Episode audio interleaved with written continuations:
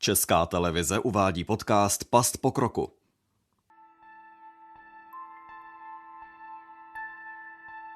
Voda, kolébka života. Podle některých teorií vznikly první živoucí organismy na Zemi právě v ní. Voda ale neumí život jen dávat, ale také brát. Zvláště v případě, když ji lidé znečistí natolik, že začne být až smrtelně nebezpečná. To se stalo i v americkém Clevelandu, kde se z řeky Cuyahoga stala doslova odpadní stoka. Obyvatele to navíc nijak neznepokojovalo, až když v roce 1969 najednou začala hořet. Vítejte u dalšího dílu podcastu Past pokroku o lidských inovacích a zásazích, které vedly k devastaci přírody i zdraví. Vítá vás Aneta Černá. Ropné skvrny, toxický odpad, mrtvá zvířata. To vše se dalo v 60. letech najít ve 160 kilometrů dlouhé řece. V Clevelandu do ní ústily kanalizace stováren i ropných závodů. Špínu a těla mrtvých zvířat pak odnášela dál po proudu mimo město.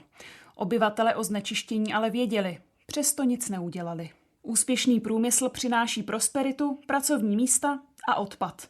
I proto situaci nikdo neřešil. Až do 22. června 1969. Tehdy jedovatá řeka začala hořet. Oheň trval asi půl hodinu a nespůsobil větší škody. Navíc to nebylo poprvé v historii města, kdy vzplála voda v řece. Tentokrát ale bylo všechno jinak. O plamenech na vodě se dozvěděli novináři a začali na stav řeky upozorňovat. Tak se informace dostala možná poprvé i za hranice Clevelandu do celých spojených států.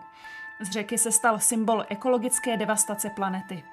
Jakoby z věčného spánku se probudili nejen lidé, ale i úřady. Následovaly masivní protesty, které jen odrážely změnu společnosti. Vše nakonec vedlo ke vzniku agentury pro ochranu životního prostředí. Poprvé tak vznikl federální úřad, který dohlížel na dodržování předpisů o znečišťování přírody. Dnes se ale zkusíme od tématu reálné ekologické katastrofy, která měla obrovský vliv na lidstvo, podívat trochu dál, než jste v našem podcastu Past po kroku zvyklí.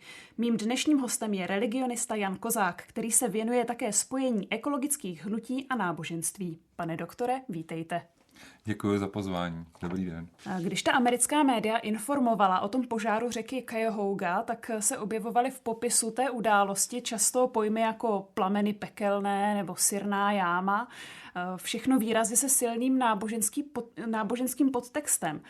Všiml jste si něčeho takového častěji, že spojujeme ty velké environmentální katastrofy s mýty a s tou naší náboženskou zkušeností? Hmm. No, to je vlastně docela častá věc. Jednak se to děje u těch konkrétních katastrof, kdy pro ty, kteří jsou jich nějakým způsobem účastní, eh, prostě který je viděli zblízka, tak je to často tak velká a hrozná věc, že vlastně se nenabízí žádná jiná metafora než apokalypsa. Eh, prostě nějaký ultimátní eh, mytologický obraz nebo náboženský obraz. Čili potkáváme to jednak, když, když, se, hovo, když se mluví s lidma nebo když se mediálně reportuje uh, ty ekologické katastrofy. A jednak to ale potkáváme v celkovém rámci. To znamená, uh, naše vlastní, uh, naše současnost je dneska řízená do nějaký míry poměrně zřetelně úzkostí z toho, jak to s náma bude po ekologické stránce. Máme tady téma globální změny klimatu, který se předtím jmenoval teda globální oteplování, ale byly tady i předchozí další velice obtížné situace, jako třeba ozonová díra svého času byl, byl velký, velký problém. A v těchto těch celosvětových um, potížích ekologického charakteru, tak často vznikají očekávání podobný náboženským očekáváním. To znamená, podobně jako určitý třeba křesťanské skupiny um, očekávají blízký konec světa v, rá, v řádu roku, a tak tady je taky očekávání blízkého, neřekne se konec světa, ale řekne se nezvratná změna klimatu a podobně. A v lidech to skutečně vzbuzuje podobnou míru úzkosti, nebo je to, je to zřejmě nějaký jako způsob našeho přístupu k těm, těm ultimátním otázkám, který máme zděděný od předků a který se znova aktivuje i v těchto těch situacích ekologického charakteru. Je ten biblický nebo řekněme třeba až apokalyptický slovník specifický eh, hlavně třeba pro určité oblasti, třeba pro oblast právě Spojených států? Určitě.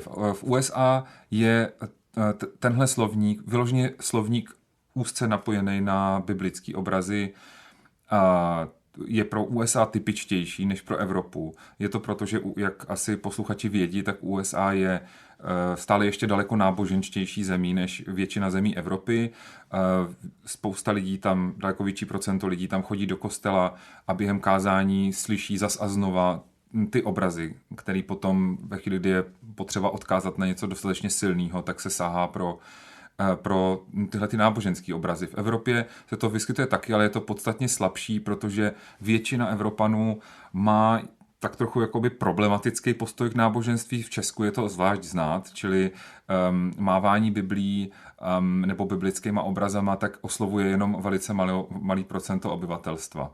No.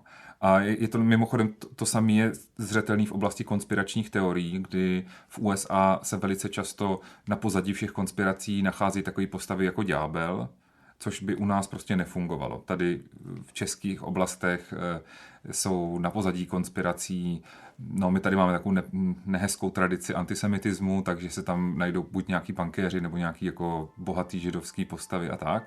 A v USA to může nabrat až takhle mytologickou eh, podobu, že je to vyložený ďábel, nebo že je vyloženě uctívaný ďábel a tak. Když se ještě vrátíme oklikou k požáru té řeky, eh, tak eh, to vedlo vlastně k založení federálního úřadu, který se staral o ochranu přírody. Tak byla ta 60. léta pro vznik těch moderních ekologických hnutí klíčová a jakým způsobem? Hmm. Proč právě tahle doba? Ano, 60. léta jsou vlastně okamžikem zrodu moderní podoby environmentálních hnutí. A dá se říct, že existoval jakýsi prekurzor, jako předchozí vlna čehosi jako environmentalismu.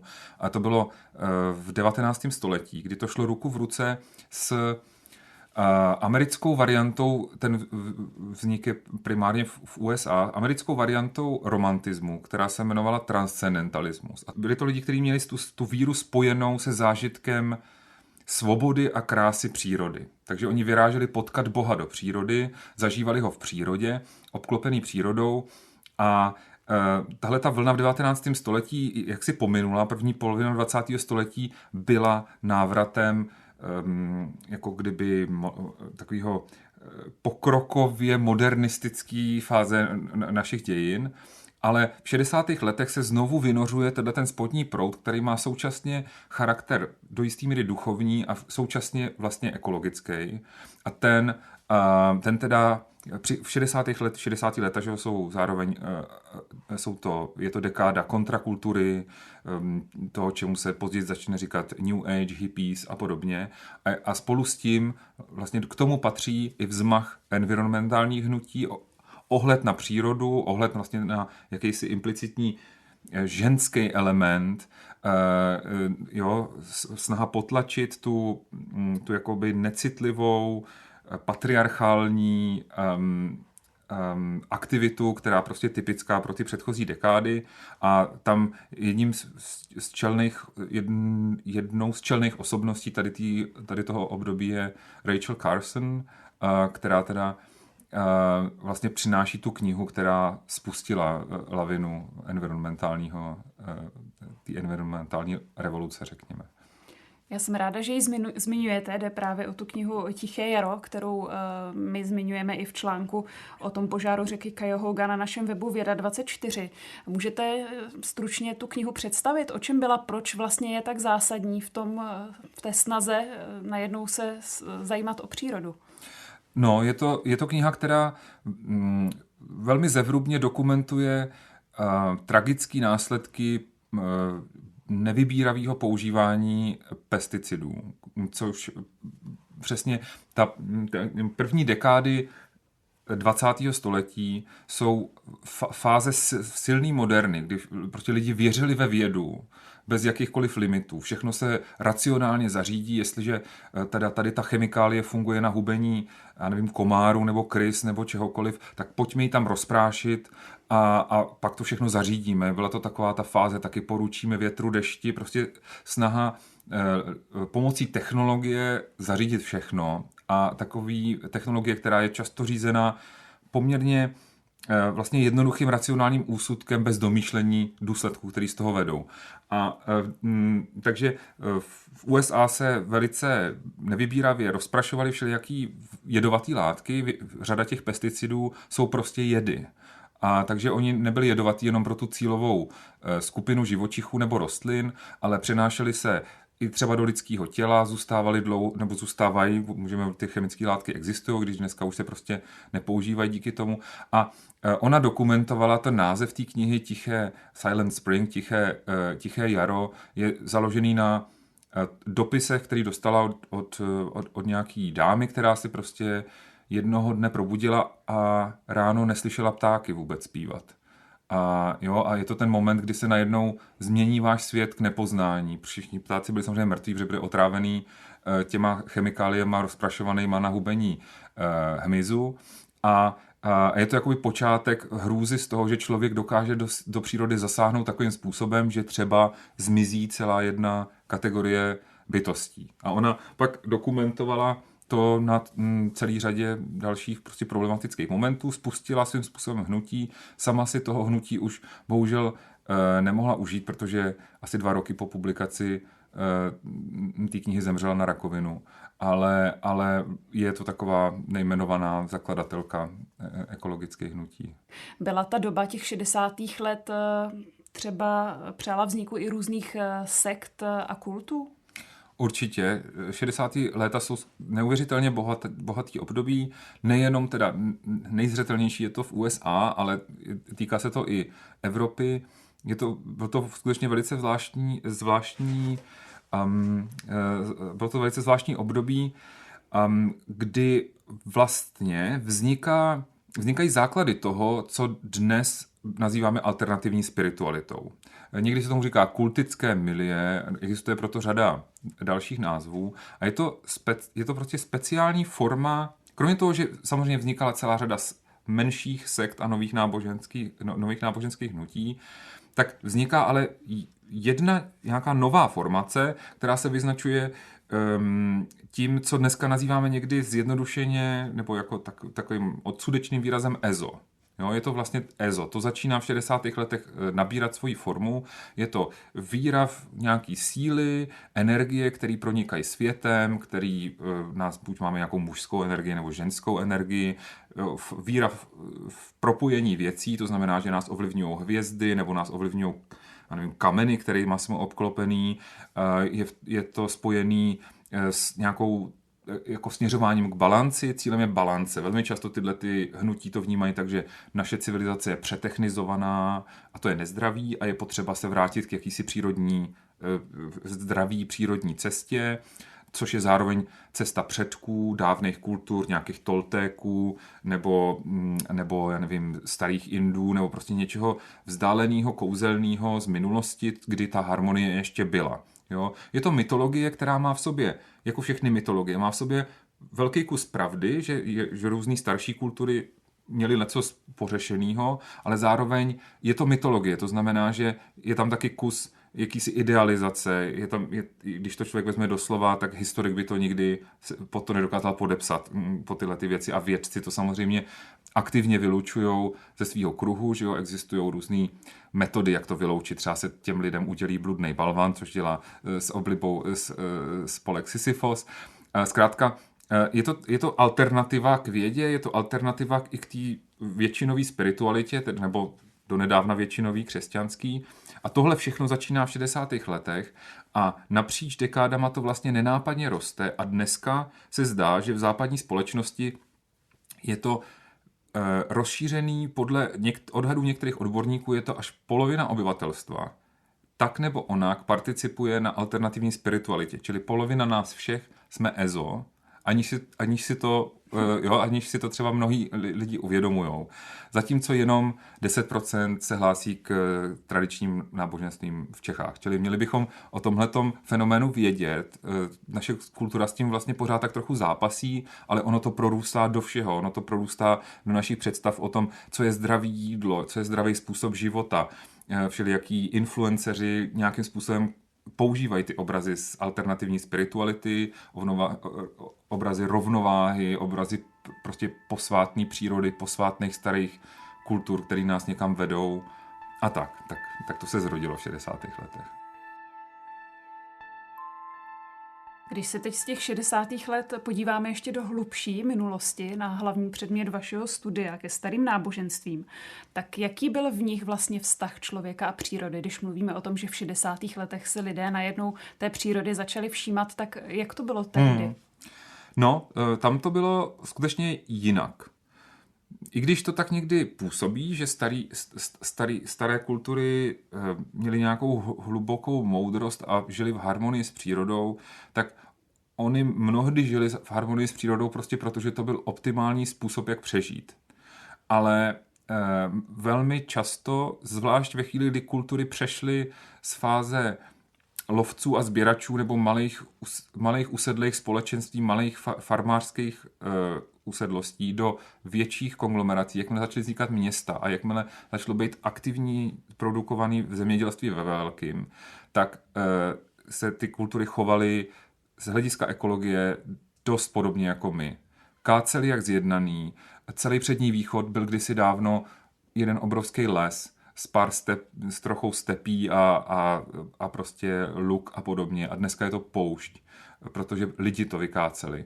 Na řadě míst, kde dneska jsou pouště, tak jsou tam pouště, protože tam dřív byly lidské civilizace. Takže my za sebou zanecháváme poušť a dělali to i kultury minulosti to nic nemění na tom, že e, zvlášť tam, kde to nebyly ty velký městský e, společnosti, ale menší společnosti, tak skutečně žili e, v jakýsi formě napojení na tu přírodu, zacházeli s ní nějakým způsobem a hlavně byla, byla tím daleko mocnějším, co je obklopuje a s čím oni musí zacházet prostě jinak, než my dneska můžeme přijet s, s, s bagrama a s motorovými pilama, ale oni vlastně takovou moc neměli. Tam, tam toho bylo spousta okolo a proto nacházíme mnoho v, v mytologiích, mnoho obrazů třeba posvátných stromů, eh, stromy se uctívaly, existovaly posvátní háje, které se kácet nesměly.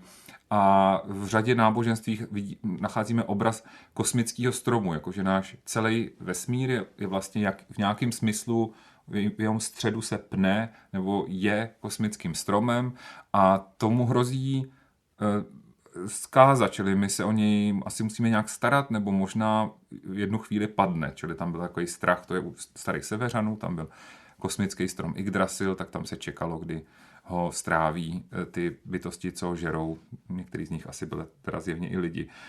A, takže e, já to právě nechci zjednodušit. Eh, kultury minulosti v nějakých směrech měly daleko blíž k přírodě, daleko eh, víc na ní byly napojený, v jiných směrech eh, vlastně byly let's kdy daleko razantnější a neměli tu, tu míru reflexe a obav, jaký vyjadřujeme my. Mluvíte tady o posvátné přírodě, posvátné stromy, kdy potom došlo k tomu odposvátnění přírody. Souviselo to třeba s nástupem křesťanství? Hmm. Ano, je pravda, že jedna z věcí, která, eh, kterou vidíme zřetelně, že tam dochází k nějaký proměně, tak je, že starší kultury velmi často, a teď mluvím o starém Řecku, starém Římě, starém severu, i mimo Evropu, já samozřejmě tak daleko, já jsem jako specialista spíš na oblast staré Evropy, takže o tom můžu mluvit eh, s větší jistotou, ale platí to i o vzdálenější kultury, že eh, posvátno bylo velmi často nebo zpravidla nějak lokalizovaný do přírody. Čili posvátní byly studánky, posvátní byly, jak už jsem zmiňoval, stromy, háje, posvátní byly hory a tyhle ty posvátní místa byly chráněný. Prostě tam se kácet nesmělo, to se znečišťovat nesmělo a tak. A tohle, tohle se začalo měnit spolu s příchodem křesťanství a dokonce jeden ze slavných, ze slavných esejů, který uh, najdeme v, taky v počátcích ekologického hnutí, uh, esej od um, od autora jménem Lynn White, tak hází vlastně nebo jako tvrdí se silnou, um, přináší silný argument tvrdící, že za tu ekologickou zkázu může hlavně křesťanství. A jeho argument je založený na tom, že v Bibli se skutečně, na rozdíl od řady jiných náboženství, tak v Bibli je daleko důrazněji řečeno, že toto je země, ta ti patří, jo, množte se, naplňte zemi, a jo, je tam, je tam to, že ten Bůh vlastně tu zemi dává člověku, aby s ní teda dělal, co uzná za vhodný. Um, a zároveň ta příroda skutečně je odkouzlená, protože jediný skutečný posvátno je Bůh, případně teda v případě křesťanství jeho syn, a, a, tak, tak je odkouzlený. Ty háje, to nemůže, nemůže být posvátno, to jsou nějaký pohanský bůžkové, to nebereme. Jo? Čili e, příroda je odkouzlená, ono to tak nejdřív moc to křesťanství se napojuje na ty předchozí tradice, takže tam často zůstávají, vlastně se přeznačí ten svatý kopeček, se udělá z původního pohanského, e, najednou se postaví křesťanská svatyňka a svatý kopeček zůstává svatým kopečkem.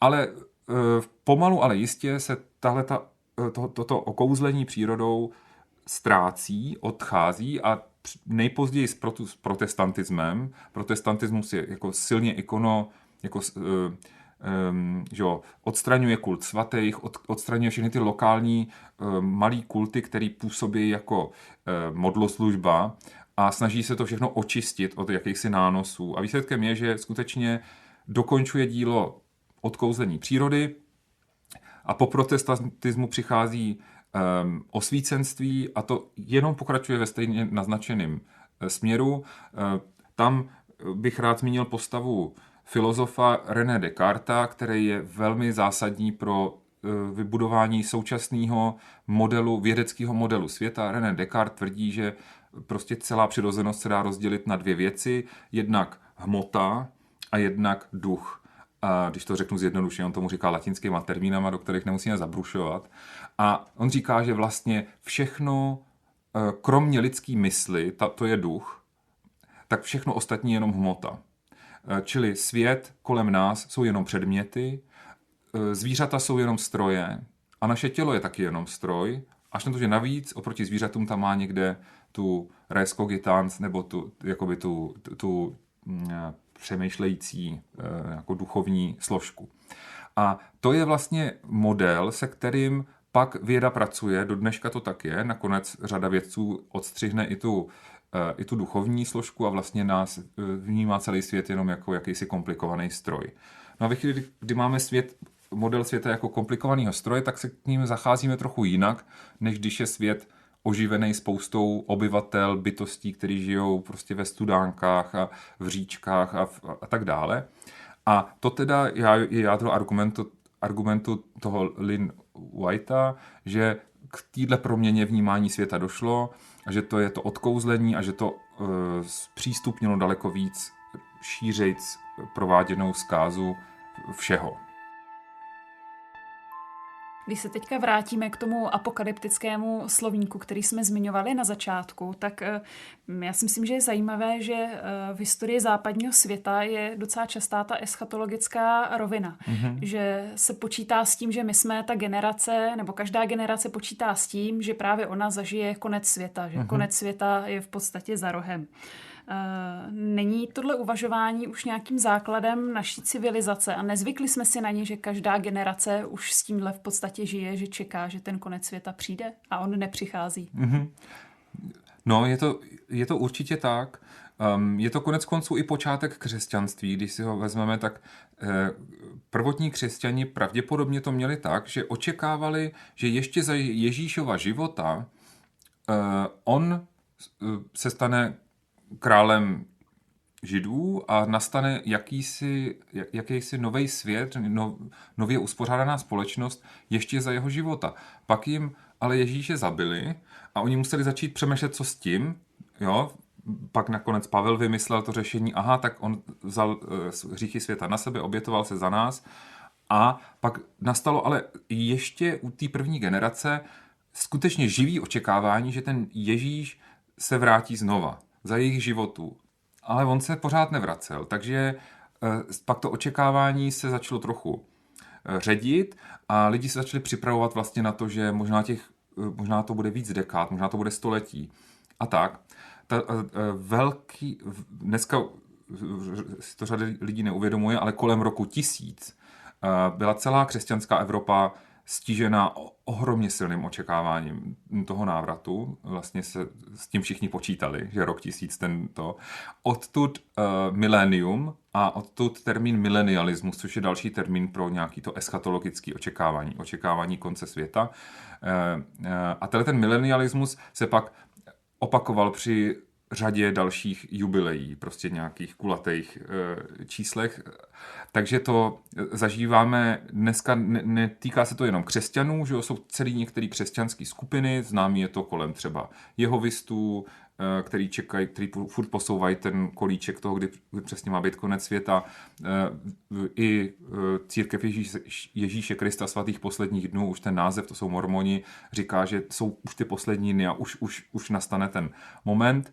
Ale je to i otázka sekulárních očekávání konce světa. Tak zajímavá varianta, takový nevím, jestli si to zase budou posluchači pamatovat, ale kolem roku 2000 byla uh, velice, zdá se, jakoby technikálie, taková obava, že uh, počítače, všechny počítače jsou nastavený tak, že tam nemají tu číslovku dva nebo něco takového, že nepočítají s, s tím, že by, mohlo, že by to mohlo přebliknout z těch 1999 na 2000 a že se všechno zhroutí. A řada, skutečně to bylo to, říká se tomu Y2K Apocalypse anglicky a bylo to očekávání, který se jevilo racionální, ale ve svém základě to bylo zase jenom a, jakoby milenialismus akorát v techno, technokratické nebo technomorfním podobě. A e, takovéhle očekávání tady bylo víc. Třeba v 60. letech vycházely knihy velice alarmující knihy o tom, že e, že spočítali si, jak vychází nárůst počtu obyvatelstva a psali něco jako za deset let všichni zemřou hlady. Jo? A bylo to skutečně v 70. letech, v roce 75, eh, kolik miliard lidstva bude umírat hlady. Čili eh, tyhle ty očekávání tady se rodí, některý z nich mají sekulární podobu, některý z nich mají náboženskou, některý z nich mají velice slavná taková EZO fáze, nebo EZO případ. Této apokalypsy bylo 2012. Spousta lidí čekala, že dojde k nějakému převibrování, končil že jo, ten majský kalendář, takže tam už ty májové dál věděli, že už to nebude pokračovat. A, a tak. Tak eh, my se tomu smějeme, ale vlastně je to něco, co um, co v nás nějak je, ve všech lidech, na každého funguje něco jiného, na někoho funguje spíš ten, to křesťanství, na někoho funguje EZO, na někoho funguje te, nějaká technologie na něk, a na spoustu lidí fungují ekologické obrazy. Plus navíc je tam ten fakt, že e, to klima se reálně mění. Čili to tam jako je ten element toho, toho faktu. Jo? A my nevíme, co to přesně způsobí. Jakože um, jsou nějaké předpovědi a uh, pravděpodobně Eh, eh, pravděpodobně to bude mít nějaký důsledky, řada z nich může být velice negativních, ale nejspíš budou v daleko delším časovém horizontu, než jako naše přirozené milenialistické očekávání nám jako umožňuje o tom přemýšlet. Takže co je typický pro ten milenialismus, je, že, ten, že ta radikální změna musí být za pár let. Jakmile to je něco jako v roce 2150, začne docházet k nějakým problémům, tak to nikoho prostě nevytrhne. Jo? To je daleko za, za okamžikem, kdy všichni už budeme mrtví, a, a, takže to nefunguje. Ale fungují takové věci, jako když si řekneme, že pokud do tří let nebo do osmi let se něco nestane, tak, a, tak dojde k ne, nezastavitelné změně. A, jo? Čili je tady v nás prastarý, prastarý očekávání, který v křesťanství se našlo plnou formulaci. Není to tak, že by předchozí nebo jiný náboženství to neměli. Řada náboženství očekává nějakou formu eh, mesiáše, v judaismu to je mesiáš, eh, v hinduismu existuje, v buddhismu existují podob, eh, podoby postav, který se mají dostavit a něco změnit. A existuje to i na folklorní podobě, v řadě míst najdeme nějaký spící krále nebo spící vojska, nebo jo, nějaký takovýhle lokální spasitele, který se mají někdy zjevit a dostavit a tak, a tak je to očekávání to. Um, říct, proč to takhle je, jak to, proč to tak máme, je, je velice náročný. Vlastně je možný, že se v tom nějak odráží naše vlastní vědomí naší smrtelnosti. Čili my vlastně jako v rámci našich životů bychom rádi možná, aby došlo k té transformaci. Jo, chceme, chceme se nějak proměnit, chceme zažít nebo naopak nezažít nějakou jako zásadní věc. ale to, by, to bychom se tady o tom museli uh, jako do, nořit skutečně do hloubky, abychom pochopili, proč tahle ta zvláštní apokalyptická představivost tady je, ale jediný, co můžeme říct, je, že určitě je a že ji kultivovali náboženství mnohá tisíciletí předtím, než uh, nějakým způsobem vstoupila do hovorů o ekologii. Já bych se teď vrátila oklikou k těm 60. letům, kdy se lidé začali najednou nějakým způsobem vracet k přírodě nebo začali vytvářet hnutí, které tu přírodu začaly vidět opět jako posvátnou.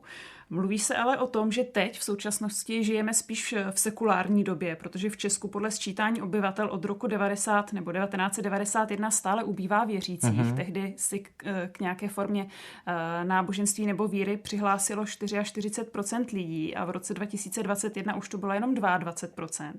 Ale ukazuje se podle toho posledního sčítání v roce 2021 takový zajímavý trend, že ubývá lidí v církvích, ale naopak přibývá lidí, kteří věří v něco. Mm-hmm. Je to podle vás současný trend, jak jste zmiňoval, že lidé potřebují v něco věřit, ale nechtějí vlastně se přihlašovat k žádným eh, současným institualizovaným uh, institucím? Mm. Je to tak. Eh, já myslím, že to vlastně Zkoumáním tohohle se, toho, tohoto trendu se religi, tomu se religionisti logicky věnují a, a ukazuje se, že jako naše společnost se mění, spíš Eh, jako i já nevím, na rovině biznisu eh, spíš se ustupuje od eh, velkých hierarchizovaných celků, jako byly třeba ty firmy ve starém stylu, věci se stávají dynamičtější, daleko častěji mám, nacházíme různé sítě spíš než hierarchie, tak to samé se ob, ob, objevuje i v tom, jak náboženství funguje. To znamená, že dneska ti, eh, zhruba polovina obyvatelstva, jak jsem říkal, dost pravděpodobně má blízko nebo přímo praktikuje alternativní spiritualitu, která vůbec nemá ten charakter, jako dřív měly církve. Eh, to znamená, že to je, že je to nějaká centrálně organizovaná Eh, instituce, ale jsou, je to, eh, má to podobu eh, všelijakých seminářů, workshopů, seberozvojových kurzů, um, to, šíří se to přes internetové skupiny, přes nějakou literaturu a, nikdo, a, a lidi, kteří se to na tom podílejí, tak by vám nikdy neřekli, že jsou jakoby věřící, jo? anebo maximálně řeknou, že věří v něco, něco víc. Ten Tomáš Halík tomu říká, že jsou ne- něcisti. Jednou ho teda e, autokorekt v novinách to opravil na nacisti a, a to, to způsobilo velké potěšení teda na, na straně škarohlídu, ale um, co chci říct, že, že je tady ten něcismus, ale lép, já bych řekl, že lépe než něcismus, já bych to skutečně pojmenoval alternativní spiritualita a to je možná teda nová forma, vznikající forma náboženství, uh, Velmi často se tomu vysmíváme, nebo spousta lidí se, se do toho nějak opírá. Já si myslím, že bychom měli spíš pochopit přesně, jak to funguje, pochopit to, proč jak to říct, naši přátelé, naši, naši blízcí, spousta lidí vlastně se toho nějakým způsobem dotýká a dotýká se to i naši, našeho každodenního života v podobě Eh, toho fakt našeho jako způsobu stravování. Eh, věci, které jsou z přírody, které jsou, eh, tak jsou spojené s, s právě s touhletou čistotou, se zdravím. Snažíme se dělat věci, které jsou um, jak to říct, harmonický, bio, eko a tak dále. A to všechno souvisí velice úzce s tím, s představama, které patří do alternativní spirituality. Říká religionista Jan Kozák, který se věnuje mimo jiné spojení ekologických hnutí s náboženstvím. Pane doktore, děkuji, že jste byl hostem našeho podcastu Past pokroku. Děkuji moc. A co přinese další týden, další téma? Jak snaha skrotit chemii přinesla jen další ekologickou katastrofu? Od mikrofonu se loučí Aneta Černá. Podcast Past pokroku najdete každý týden na webu ČT24 a všech podcastových platformách. Děkujeme, že nás posloucháte.